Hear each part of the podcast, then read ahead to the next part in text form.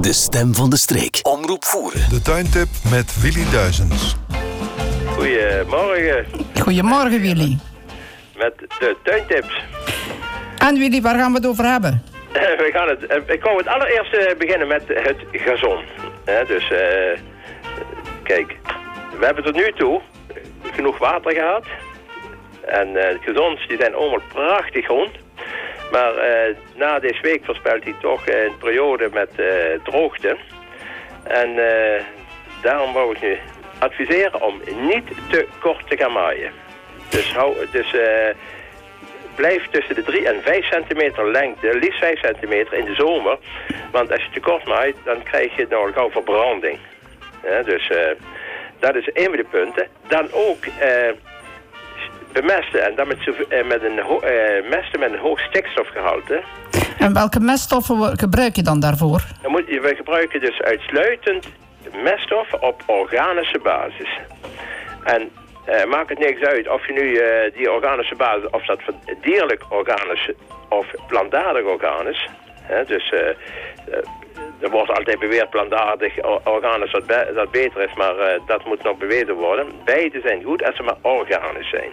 En eh, zorg dan voor voldoende stikstof. Want stikstof heb je eh, in de zomermaanden en met name in, in augustus als dan te weinig stikstof bij gras is, dan krijg je last van de roodraadschimmel. En dan zie je soms gazons die in de, in de zomer ook nog roodachtig worden. En dat, is, eh, dat ziet helemaal niet uit. Ja. Maar dat eh, gooi eh, dus na half augustus geen stikstof meer. Laat die, de, het gras in rust komen. Hè, want als je in het najaar, en eh, het is dan lang vochtig, en je hebt een te hoog stikstofgehalte, dan werk je fusarium in de hand. En wat is dat? Die grijze plekken waar het gras afsterft. Dus, en, daar moet je zo weinig mogelijk stikstof hebben. Oké. Wo- Wordt ook wel eh, sneeuwschimmel genoemd, hè Willy? Sneeuwschimmel, ja, dat is eh, in het najaar dan wordt hij de Fusarium nivalis genoemd omdat hij grijs is. En in het voorjaar, de direct na de winter, heb hij namelijk zijn, eh, zijn laten we zeggen, zijn vruchtlichaampjes, zijn wit. Dat Ja. zijn witte, wit met soms rozeachtig. En daarom noemen ze hem sneeuwschimmel na de, na de winter. Maar het is in principe dezelfde, dezelfde schimmel, de, de Fusarium, dat klopt. Heb je nog andere tips eh, voor de maand juni, Willy? Ook de, de, eh, denk ook nog aan eh, de, regelmatig de bakken, hè, dus, en de kuipplanten. Eh, ja, dus ook te bemesten. Hè, want ja, ik moet denken, die, de, de meeste planten die hebben nu een volle groei. Je moet ook voldoende, maar dan niet alleen stikstof, ook fosfor en kalium hebben. Magnesium. En mag, dus mangaan, dus die stoffen, dit is echt die spoorenelementen. hè, dus, en pas in juli, juli eind juli, moet je, ga je, moet je gaan verminderen. Oké. Dan eh, krijgen we een, a- een, eh, andere tip, is namelijk eh, het snoeien van de heesters die uitgebloeid zijn. Dus eh, namelijk heesters die in het voorjaar bloeien en je knipt die te laat in het seizoen, dus eigenlijk na de langste dag, dan heb je kans dat je eh, planten geen bloemknoppen meer aanmaakt voor het volgend jaar. Dus bloeiende heesters moet je eigenlijk knippen nadat ze uitgebloeid zijn. Dan, eh, dan krijgen ze nog in deze groei nieuwe bloemknoppen voor het volgend jaar, dat ze dan weer prachtig kunnen bloeien. En na de langste dag is na 21 juni, als ik het goed heb. Dat is niet zo lang meer. Hè? Nee, dat klopt. eh, eh, en dan van rozen, dat heb ik verleden week al gezegd. Hè? Dus de rozen, zodra ze uitgebloeid zijn, iedere keer bijknippen tot het volwaardig blad. Dus tot, eh, tot je een vijfvoudig blad krijgt. Want eh, meestal zijn de toppen zijn maar eh, drievoudig blad. Maar je moet het dus een, steeltje hebben met vijf bladeren. En da, tot achter dat blad moet je terugnemen. Dan heb je binnen zes weken opnieuw bloesem. En dat is wel belangrijk bij, bij rozen. Hè. Dan, eh, wat ook belangrijk is, is namelijk slakken. Doordat het nu eh, vochtig is, krijg je dus eh, heel veel slakken. Slakken die hebben eh, vocht en temperatuur nodig, dus hou het in de gaten. En met name als je bijvoorbeeld hosta's of eh, een hoop van die bladplanten hebt, nou, daar kunnen ze behoorlijk eh, wat vraat in veroorzaken. Dus, En hoe ga je ze bestrijden dan? Nou, slak, je kunt op elke slak een korreltje zout leggen, hè, dus, maar dat is een hersenkarwei. Daarom, je hebt ook slakkendood op basis van organische basis. Ja. En eh, die is eh, gewoon in de handel te, verk- eh, te, een ja. andere manier is namelijk, een, oude, een oude meneer is tot, eh, mijn vader paste dat toe, namelijk als je een perceel hebt waar je plant hebt staan, in de ronde van dat perceel iets wat heel droog is strooien. Vroeger waren dat zemelen. Zemelen, dat waren dus de, de, de velletjes van, eh, van het graan. Als eh, als het tarwe eh, werd het velletje afgehaald voor witte bloem te krijgen. Voor te malen. Nou, en die velletjes, dat, was, dat is heel droog. En dan strooide die om die perken heen. En de slak, die kan er niet doorheen. Want als het droog is, dan, eh, dan kan hij zich niet over verplaatsen. Ik ben ook weer op andere plaatsen geweest. Heb ik gezien dat ze schelpen gewoon eh, op het strand veel schelpen geraapt hebben. En die in de ronde.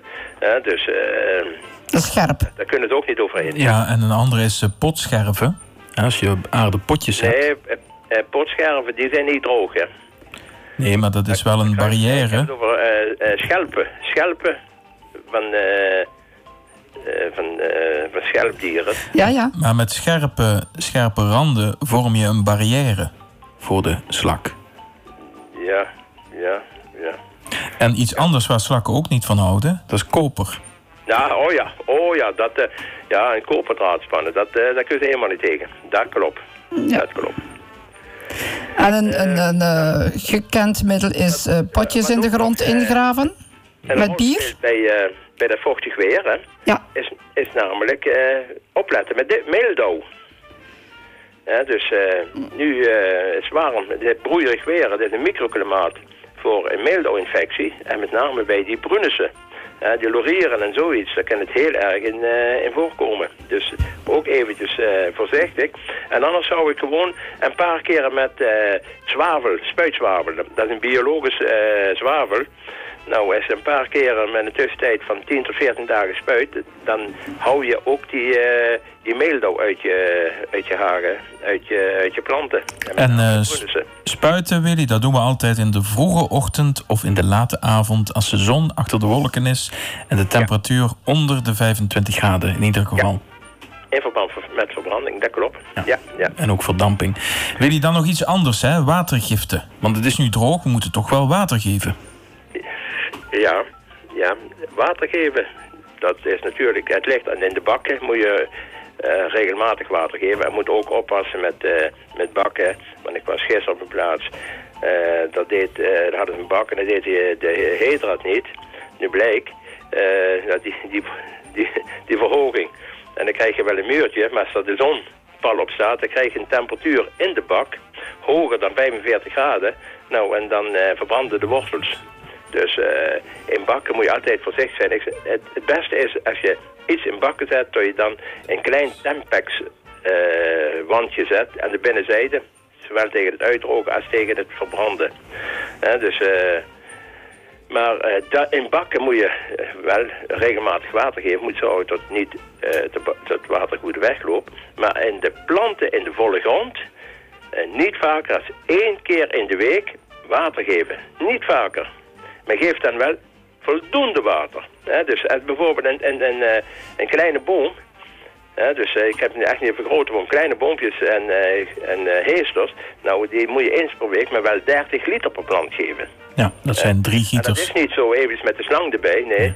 Eh, tel maar eens hoeveel, hoe lang je staat om één emmer te vullen. En dan moet je drie emmers per plant geven. Dus eh, eh, geef voldoende, maar één keer in de week. Want dan moet zuurstof bij die wortels komen. Dus eh, dat water moet er wegzakken. En dan moet er weer voldoende zuurstof bij die planten komen. Bij En, de wortels komen. En een plant reguleert zich ook zelf, hè? Die, eh, die zorgt wel tot de voeding. En, tot die, als er geen storende lagen zijn of wat ook, dan gaat die, die wortels die gaan zichzelf reguleren en ook zoveel mogelijk zoeken. En dan moet je eigenlijk nou, geen water geven. En dat water geven wat ik bedoel is eigenlijk ook alleen maar bij extreme droogte. ja. Maar een plant gaat niet dood van te, eh, te weinig vocht. Hè. Een plant, wat je dan net zei, dat klopt, hè, dat reguleert zichzelf. die verhouding. Hè. Dus die, eh, hij gaat, als hij te weinig opname krijgt van vocht, nou, eh, dan gaat hij zijn ver- verdamping terugbrengen. Dan gaat hij blad afstoten. Dan gaat hij bladrandnecrose veroorzaken. Hij gaat eh, blad, slap laten hangen. Dat is allemaal om de verdamping tegen te gaan. Ja. Maar de plant gaat niet dood. Nee. De plant herstelt altijd. Maar geef je te veel water, daar kan hij niet tegen. Dan gaat hij wel dood. Ja. Oké, weer duidelijk Willy voor deze week. Eh, we hebben nog een hele maand te gaan. Dit is pas 5 juni, dus we kunnen de tips ook een beetje spreiden. Hartelijk dank weer. En eh, to- graag tot de volgende week. Tot de volgende week, Willy. Bedankt hè.